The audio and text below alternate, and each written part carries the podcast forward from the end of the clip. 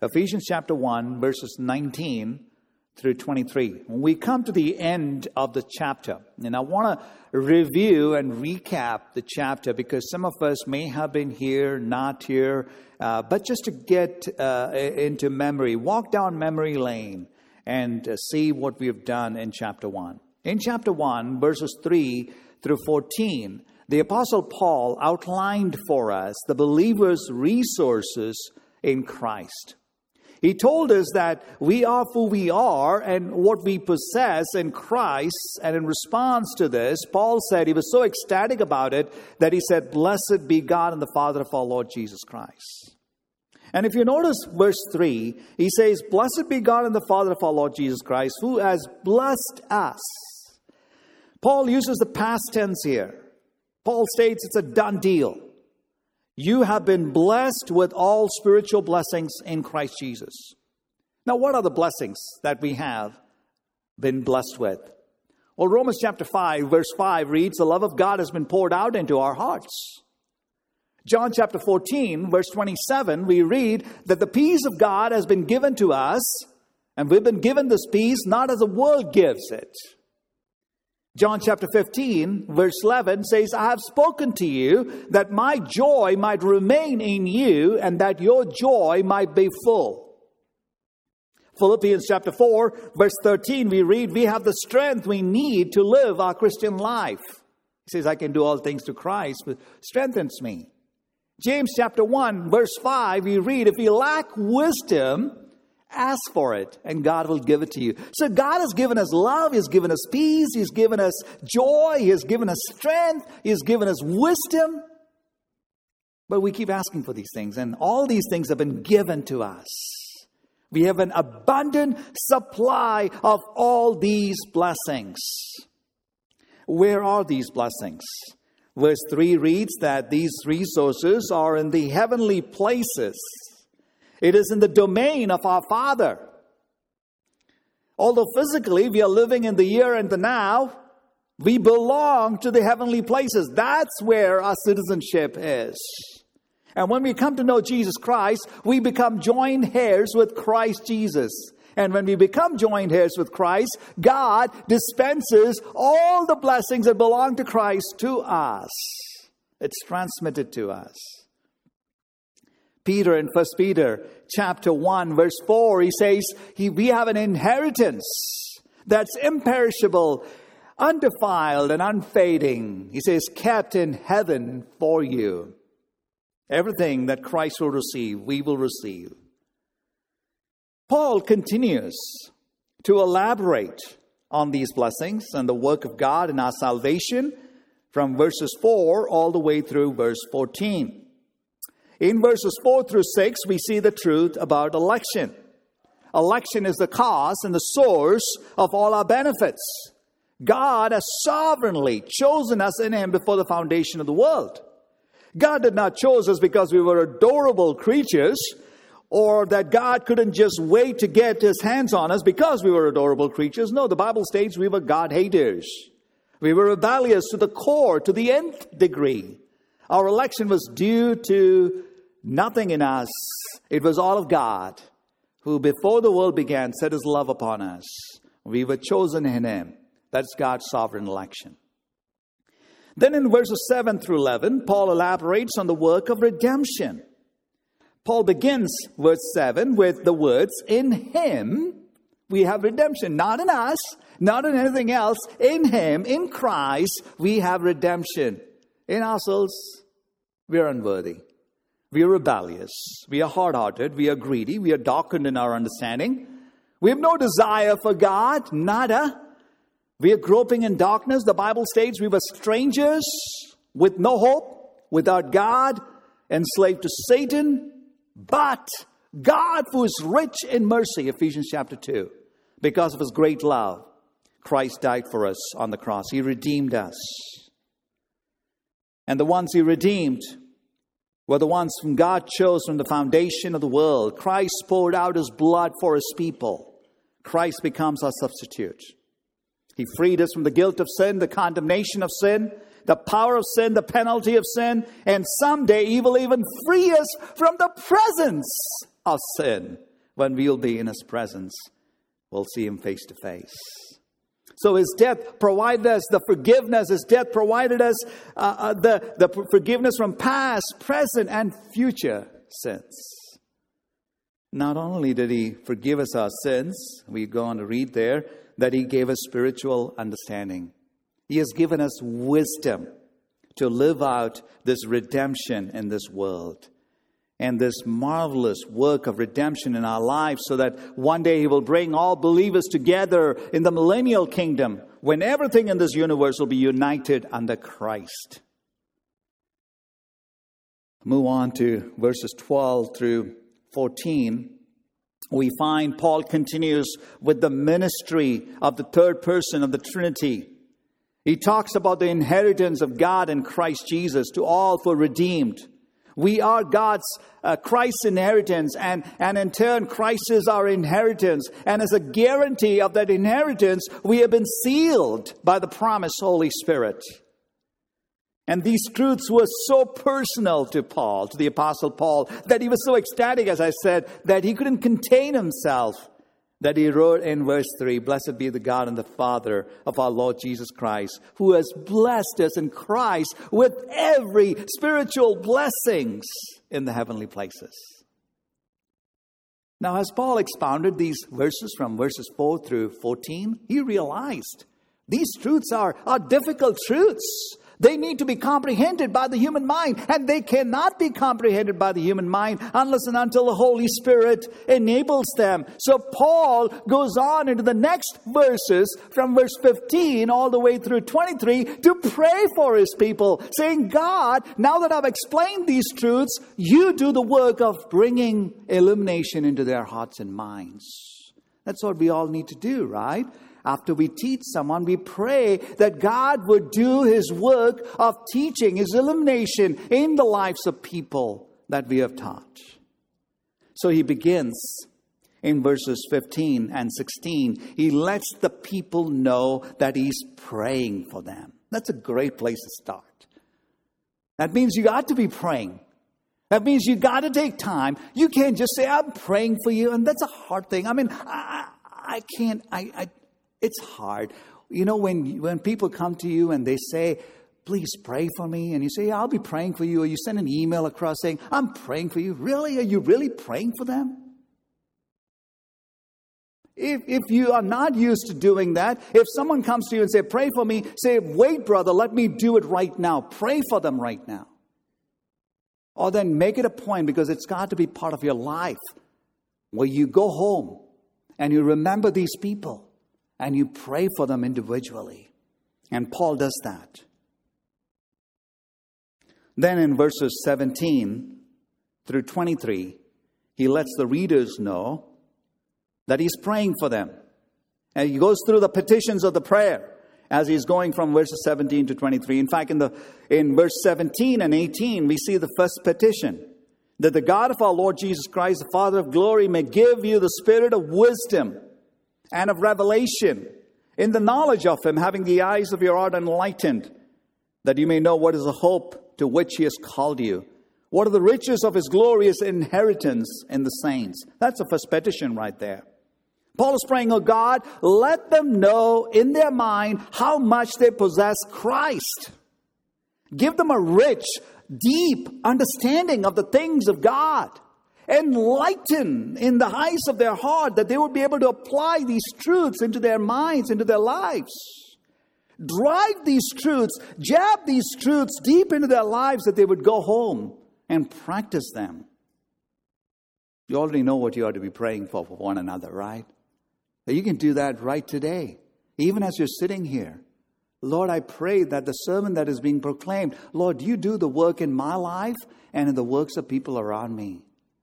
That they would not just hear it, but they would go home. Not be the one who just looks into the mirror and walks away, but be the one who, who stoops down and looks deep into the mirror and wants to correct himself because of the work that you do in their lives. It's an ongoing prayer, and we all ought to be doing that. Enlighten the eyes of their heart. Having prayed that God would help these people understand the greatness of the hope of his calling, Paul goes on into verses 19 through 23. And this is our section today. Are you there? In your Bibles, verses 19 to 23. Let me read that section.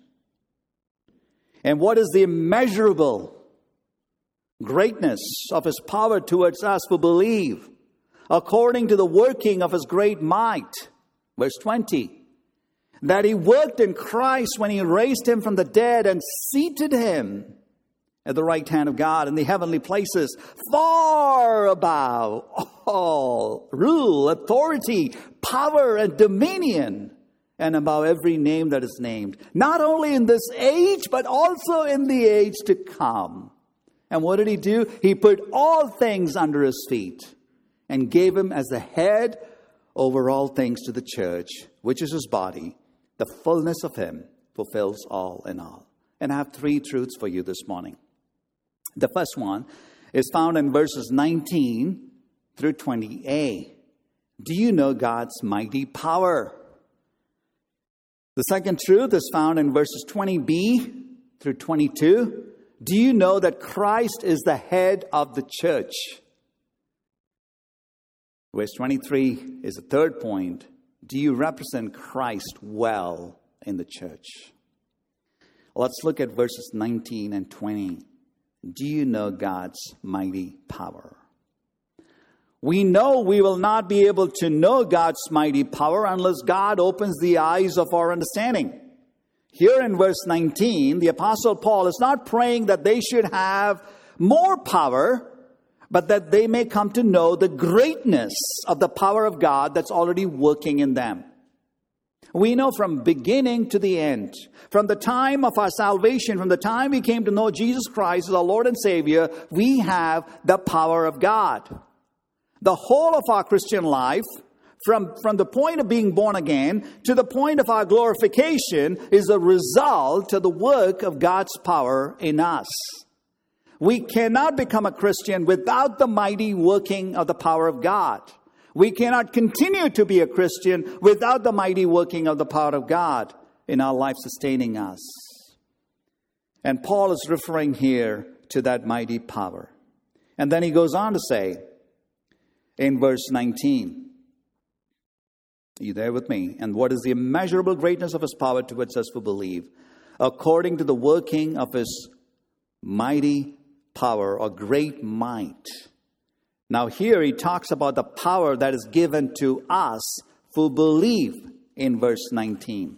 That means it is for believers. As believers, we have the power of God that's at work in us. And we know that if it was not for the power of God, again, reiterating it, we would never become believers in the first place. In order to understand that statement, you and I need to understand the significance of our conversion. And what is it? We know if you turn a, a, few lines down in Ephesians chapter 2, and we will be there next week, but take a peek there in Ephesians chapter 2, verse 1. It says, You were dead, dead in the trespasses and sins in which you once walked, following the course of this world. The power of air, the spirit that is now working in the sons of disobedience among whom we all once lived in the passion of our flesh, carrying out the desires of the body and the mind, and we were by nature children of wrath, like the rest of mankind. This is who we were fallen people, darkened in our mind, in our understanding as a result of sin. We do not understand, we do not heed the gospel message. And as fallen people, we stifle the truth of God. We argue against the truth of God's word. We invent arguments after arguments. Jeremiah chapter 17, verse 9 says, Your heart is deceitful beyond everything else, desperately wicked. The Bible says in John chapter 3, verse 19, that men loved darkness rather than light because why? Because their deeds were evil blind to the truth, heart is hardened, spirit is dead, all of our faculties dead, totally devoid of any desire for change. Devastating effect of the fall. This is why we cannot be regenerated. It has to be the greatest miracle that happened on planet Earth. We cannot be regenerated unless and until we were aided by the power of the Holy Spirit. Do you remember Jeremiah chapter 13, verse 23? It says, Can the Ethiopian change his skin color? Can the leopard change its spots? Neither can you do good, for accustomed to doing what? Evil. 1 Corinthians chapter 2 verse 14 reads the natural man does not understand does not accept the things of the spirit of God for they are folly to him and he's not able to understand them because they are spiritually discerned. In light of these evidence that I provided for you, fallen man will not believe the gospel even if he decides to do so. You can give him the best arguments in the world, you can give him the best philosophical arguments in the world, and you can try to reach his intellect and try to give him arguments to support the, the point that there is a God, but no man on planet Earth, unaided. By the power of God, will ever decide or understand the truth of God's Word. God's Word brings about regeneration in the heart of man. Not philosophy, not some great arguments, nothing but God's Word. And it is to such people that the gospel message comes with the truth of God's word to forsake sin, to forsake the world, to follow Christ. It's a miracle of regeneration by the power of God. Are we aware that we are who we are because of the mighty power of God at work in us? That we are who we are solely by the grace and the power of God?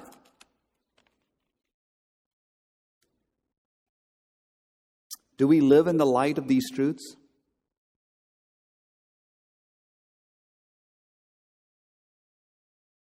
Let's look at the next phrase in verse 20a. It says that he worked in Christ when he raised him from the dead. Paul now elaborates on this great power. He wants us to know the intensity or the greatness of this power. Paul says this is the same power that worked in Christ. I'll put it in different way, words. The power that worked in Christ and raised him from the dead is the power that is at work in you and me.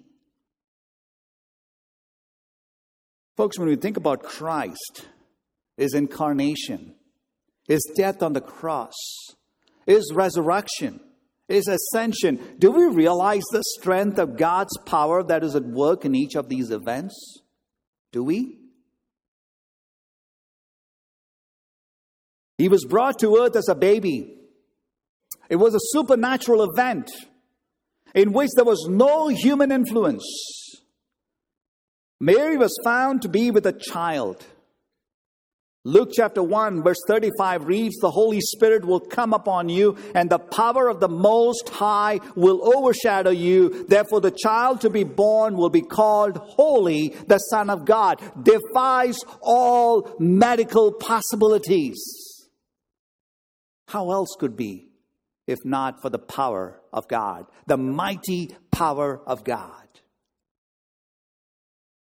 King Herod, he tried to kill the child, but the power of God sustained it. Power of God protected the child. He was crucified on the cross. But the power of God did not keep him in the grave. He was raised from the dead. He was exalted to a high position where he's seated at the right hand of God. He is declared to be the Son of God with power by the resurrection from the dead. Unbelievable power at work in the life of the Messiah. Paul, a master of words, he was trying to find every single word in the Greek language to reflect power to explain this. It has been given to us. The same power that raised Christ from the dead is available to us. We don't have to look anywhere else. We don't have to try to find it in the bushes. It's there, available for us. We have this power. And Paul wanted us to know this that we have this resurrection power at work in our lives. Do you remember a passage in Philippians chapter 3, verse 10? You will, you will if I tell you what it is. That I may know him. Remember that? And the power of his resurrection. And may share his sufferings, becoming like him in his death. This is what Paul wanted, wanted to know a lifelong process it's a process we should be growing into that I may know the power of his resurrection. Do you know this power? Do you know this mighty power of God that is at work in your life? It's at work in your life right now.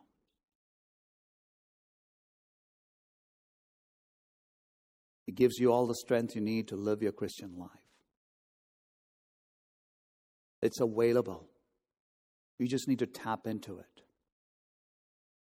You don't have to sit and pray, Lord, give me this power, fill me this, fill me with this power, fill me with this power. If you've been saved, children of God, beloved, if you've been saved, you have this power because it was this power that made you sit here. Otherwise, you would never be here. Well, other than the fact that you're being forced to come here by your parents or not, I don't know what it is. But if you're sitting here Because you are a believer, you are sitting here because of the power of God at work in your heart. The second truth I want you to look at is found in verses 20b all the way through 22, where Paul prays that we may know that Christ is the head of the church. Now, we ought to know that, actually. Sometimes we don't. We at least don't act that way. People don't, I mean, people just play church. Church, Christ is the head of the church. It's not the Pope. It's, it's not the priest. It's not the pastor. It's not the elders. It's not some council. Christ is the head of the church. And if Christ is the head of the church, you go to Christ to know how to lead the church. You say, How do I go to Christ? Well, the living Word of God tells you what Christ wants you to know. He's the one who will build the church. Oh, I didn't know that. Yeah, many people don't know that. That's why they try all these things. They have these attractive banners outside the churches. They have all these programs out there trying to gain more people into the church, somehow thinking that they could do all these things and attract a large flock into the church throw some pizzas out there, throw some climbing walls, and, and eventually people will all come. They'll be attracted to this fun, fantastic, whatever you want to call it. And then slowly you will just slide the gospel in. Really don't. They'll get saved. And they'll, you they'll, you keep them in the church. That's not, that's a worldly way of doing it. Christ said, I will build my church. And the way he will build the church is through the gospel proclamation of God's word. Nothing else. The only way I can keep you in this church, I can't. God can. It's when God saves you. And then you'll be drawn to biblical preaching. You'll be drawn to biblical preaching. And as you're drawn to biblical preaching, you will want to sit under godly preaching, under biblical preaching, wherever that is. Okay, coming back to the point Christ is the head of the church. I took a rabbit trail there. In the next couple of days, we will be celebrating something called Reformation Day. You say, Pastor, what is that? Well, yes. The Reformation that took place on October the 31st, 1517, 500 years ago approximately. Martin Luther, brother Martin Luther, a monk, a scholar, struggled for years with the Catholic Church, the church in Rome. He had been greatly disturbed by an unparalleled indulgence that was taking place in Rome, indulgence and the sale of indulgences. And also the question was who is the head of the church? Is Pope the head of the church? Or is it Christ who is the head of the church? And the Reformation laid this question down for all, once and for all, it laid it to rest. And the answer was Christ alone is the head of the church. Well, it was not a new truth. Why? Because the Apostle Paul affirmed this in the Bible in AD 62 in the book of Ephesians that Christ is the head of the church. So we begin in verse 20b. It says, it says, and seated him at his right hand in the heavenly places. Knock, knock, are you there? Okay. And seated him at the right hand of the heavenly places. The Apostle Paul says that not only did God raise him from the dead, he was seated at the right hand of God in the heavenly places. He was given a place at the right hand. We read in Hebrews chapter 1, verse 13, it says, And to which of the angels has he ever said, Sit at my right hand until I make your enemies a footstool for your feet? This is what we read in Hebrews chapter 12, verse 2 that Christ was seated at the right hand of God. No one is ever given a position in the heavenly places, neither man nor angels. This place is reserved only for Christ. God not only gave Christ the place of honor, but he also gave him the place of authority. And we read that in Matthew chapter 28, verse 18, where it says, All authority has been given to me in heaven and on earth. So Paul continues in Ephesians chapter 1, verse 21. Follow along with me in verse 21. He says, Far above all rule and authority and power and dominion and above every name that is named, not only in this age, but also in the one to come. Paul is piling words over words. He says, rule, authority, power, and dominion. So the question is, what rule, authority, power, or dominion is he referring to? Is he alluding to fallen angels? Or is he referring to good angels? Paul states here that Christ has been placed in a position of authority and honor which is far above all powers. That means the Son of God is far above any angel. The superiority of Christ. We see that in Hebrews chapter 1 that Christ is elevated, he's exalted far above all principalities and powers. He's far above. And when you see he's far above, that means he's exceedingly above all rule, power, authority. That means he's sovereign. He has supreme authority. He's exponentially far above all authority. That's what it says. Look at verse 21 again. It says, above all rule, authority, power, and dominion. And then he goes on to say, and about every name that is named. He says, whether it be kings, governors, judges, prime ministers, presidents, United Nations, regardless of what you are, everyone else in this world is inferior to Christ. Christ is above every name. Isn't that what we read in Philippians chapter 2, verse 9? Therefore, God has highly exalted him and given him a name that is above every name, that in the name of Jesus, everyone should bow down. Jesus Christ is the name that is the highest name, not only in heaven, but among all earthly powers as well. Continue looking with me in verse 21, please. So, above every name that is named, not only in this age, do you see that phrase? But also in the one to come. Meaning Christ is far above all rule and authority, and this position is forever, not only in this present age, but also in the future age, the future messianic kingdom, in the time to come. It is that Christ will rule with justice and put down all powers and authority that oppose him. He is sovereign he has no term limits. He will rule forever and ever. Let's keep going. Verse 22. And he put all things. You don't have to study all things. It means what? All things. He put all things where? Under his feet. And gave him as head over all things to the church all things were put under subjection to Christ. In order to know this, do you remember in Genesis chapter 1 when man was created?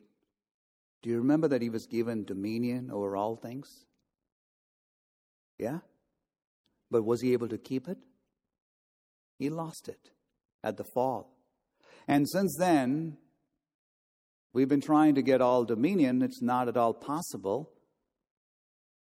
In fact, the curse was in Genesis chapter 3, right? What is it? The woman will try to get dominion over the man. I mean, here's the process that everything is trying to get dominion. Ultimately, there's here the new Adam in Christ who has been given complete dominion over everything that has been created.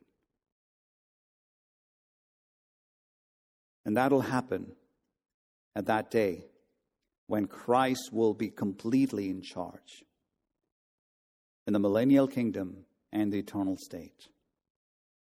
Christ, the second Adam, will be made head over all things. He'll control all things. He controls the stars, the courses, everything is in his hands. Even right now. As someone said, God the Father has lined up everything under the supreme authority of God the Father. God the Son, I'm sorry, not God the Father. It was R.C. Sproul who said, there is one square inch, there is no one square inch of maverick molecule in the entire universe that does not exist to do Christ's bidding. There is no authority outside of the Lord Jesus Christ. That's what it means. Everything is under His control, under His supremacy. And then verse 22 continues to say that Christ is made head over all things to the church meaning he's the ruler. Christ is a source from which all power comes down, all power flows. He is the ruler. Christ is the head of the church. Having seen God's mighty power, having seen that Christ is the head of the church, now we come to the third truth. And the third truth is found in verse 23. And the third truth is do you represent Christ well in the church? Let's read verse 23. It says, Which is his body, the fullness of him, fulfills all in all. Let's look at the first phrase in verse 23, which is his body. So Christ is the ruling head of the body. And we see this metaphor of the church used by the Apostle Paul as the body of Christ. And Paul was the only New Testament author to use this metaphor that Christ is the head of the body, and this body is the church. And as individuals, we are all part and parcel of the body of Christ. Christ is the head, and we are the body. Colossians chapter 1 verses 15 through 18. You don't have to turn there, I'll read it for you. It says, He's the image of the invisible God, who? Christ, the firstborn of all creation. For by Him, that is through Christ, all things were created in heaven, on earth, visible and invisible. Whether thrones or dominions or rulers or authority, all things were created through Christ and for Christ. Verse 17, and he, that is Christ, is before all things, and in Christ all things hold together. Verse 18, and he, that is Christ, is what? The head of the body. And who is the head of the body? The church. The body is a metaphor for church. He is the beginning, the firstborn from the dead, that in everything he might be preeminent. Christ is the originator, Christ is the sustainer, and Christ is the head over everything in the church. We read that in Ephesians chapter 5, 23 and 24. That Christ is the head of the church, his body, and he's himself its Savior. Let me explain to you what this means. You know the story of Paul, that he was on the way to Damascus. Why was he on the way to Damascus? To get anyone who said they were Christians, to capture them and bring them down and kill them. Stephen was a martyr, basically under Paul, because he believed in Christ. And so Paul is going with his agenda and he's on the way to Damascus. And As he's on the way to Damascus, a light shone from heaven. And there was a voice that came out. And you can read all about it in, in Acts chapter 9, verse 1. And so let me read that for you. It says, Paul, still breathing threats and murder against the disciples of the Lord, went to the high priest and asked him for letters to the synagogues of Damascus, so that if anyone found belonging to the way, that is Christian, men or women, he might bring them bound to Jerusalem. And verse 3 says, Now as he went on his way, he approached Damascus. And suddenly a light from heaven shone around him, and falling to the ground, he heard a voice saying to him, Saul, Saul, why are you persecuting? Speak to me. Me. Did he say the church? He said, Why are you persecuting? You know what Jesus is saying? Saul, you are persecuting what? The church.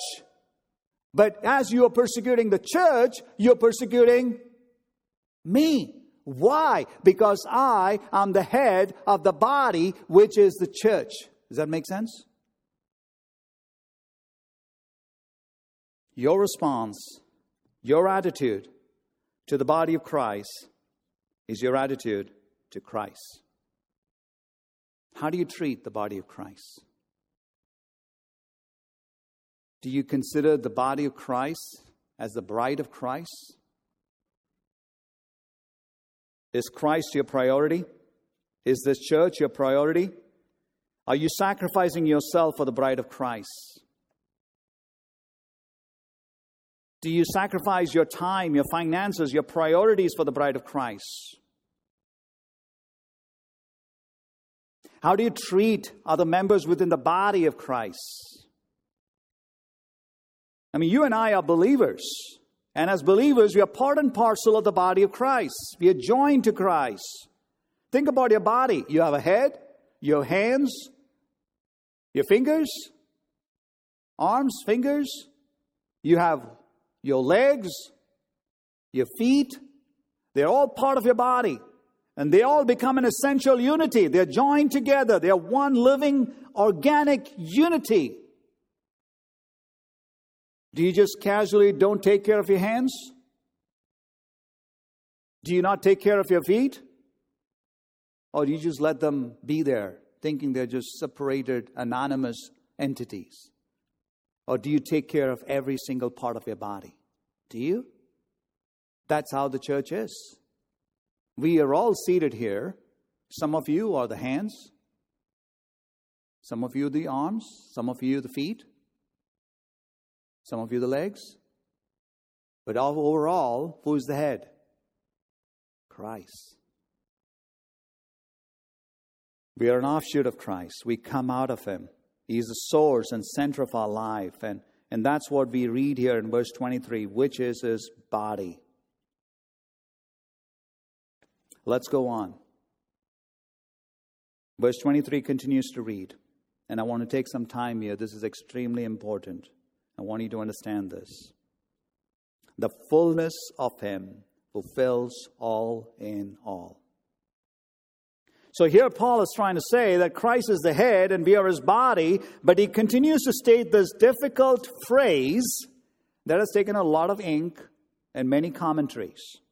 It's the phrase, the fullness of him fulfills all in all. And I want to make it simplified for you so that you'll be able to understand what it means. This phrase can be interpreted two ways. There's one of those places where you say, well, there can be two interpretations. Yes, because I always teach there's one interpretation, many applications, right?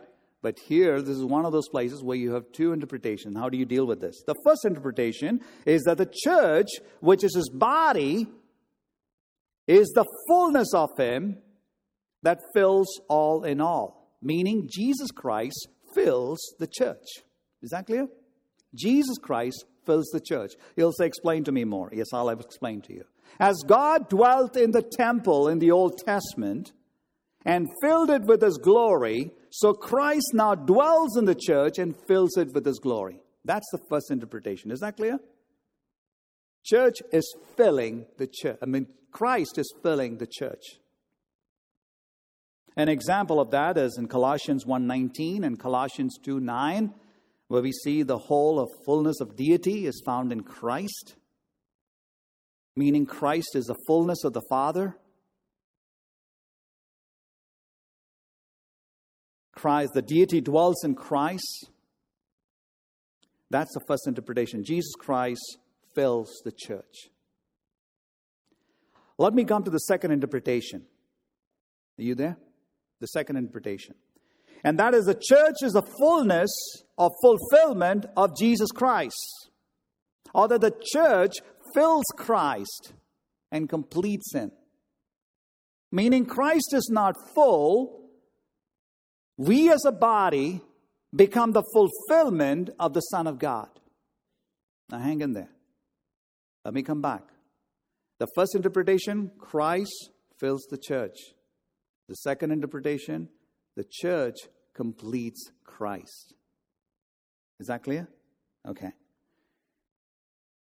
The way we come to this interpretation is based on the word fullness. Go back to your Bible in verse 23. The fullness of Him.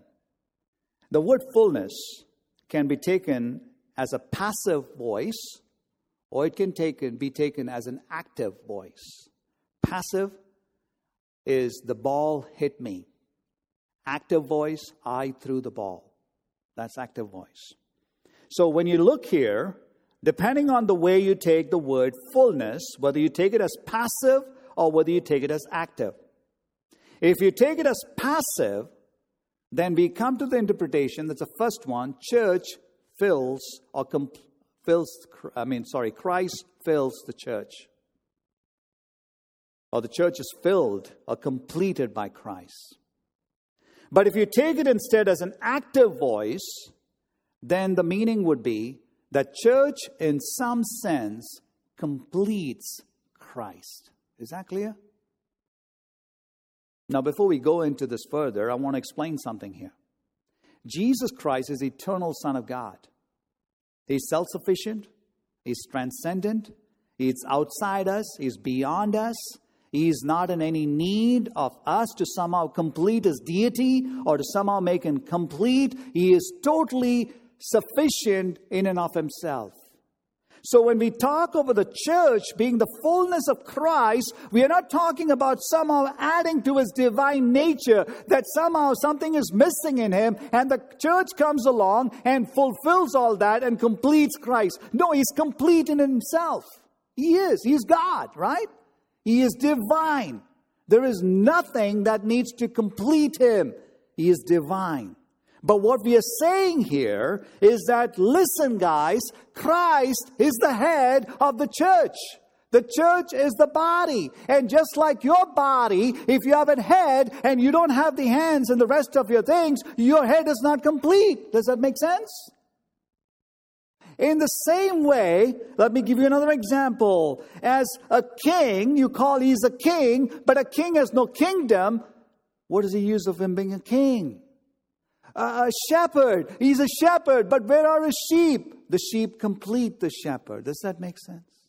So when we think of Christ, eh, you're saying that yes, the church is in some sense completing Christ. And then he goes on into the next phrase. He says, fulfills all in all.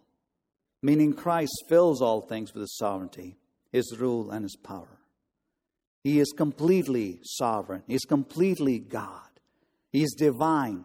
Paul had to put it in there because when he said, which is his body, the fullness of him, he didn't want to let the reader come walk away saying, oh, now somehow the church is completing Christ, so Christ is insufficient in of himself. No, Paul says, well, the Christ completes him in the sense that Christ, the church is the body of, the, of, of, of, of, Christ, but ultimately he is filling all in all. What do we walk away from this with? Let me pull back here and kind of go back to an understanding of the church. When you and I become believers, we all become part and parcel of the universal church of Christ. That's the invisible body. The moment you become a believer, you become part of that invisible body of Christ. But then you and I are also to become a part and parcel of the local body, the visible body the tangible body that the world can look at and say, well, that's what a church is. Otherwise, you say, I'm a Christian. Where do you go to church? Because the world wants to know what is the tangible place that you associate yourselves with. Where do you practice your one another's, right? You're sitting here because you want to practice your one another's. This is you're sitting here because you want to love one another. You associate yourselves with the local body.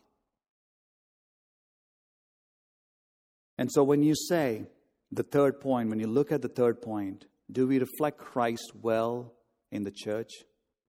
You need to understand that when Christ is looking at the church, he looks at the church as somehow completing him. You and I, as individuals, complete Christ. How do you live your life in this church? If people were to look at your lives, do you see them? Do they see you as completing that body relationship? Do you do they see you as living out lives for the glory of God? Do they see you as loving one another? Do they see you as living your life in purity of that relationship? Do you see do they see you as living your life in this body in such a way that you're not tarnishing this body? Do you reflect Christ well in this body? Making sense of the fact that you are completing Christ, that you are the fullness of Him, fulfills all in all. Three points. Do you know the mighty power of God? Do you know Christ as the head of the church? And do you reflect Christ well in this body? Let's go to the Lord in prayer. Gracious Father, we thank you that you are our sovereign God. These truths that we just read, no doubt, cannot can be understood without we cannot understand them without the illumination of the Holy Spirit. So, Lord, help us, Father, even as we go from here, that we would continue to be good stewards of the Word of God, to study your Word, to learn your Word, to go back and check as to what we heard is right or not, to study Scriptures, to be men and women committed to the love of God's Word, that in turn we would know the power of God, that we would know Christ as the head of the church, and we would do our church with you as the head and that we would realize that we are the fullness of Christ as a body, and that we would reflect our lives well in this body. In Jesus' name we pray. Amen.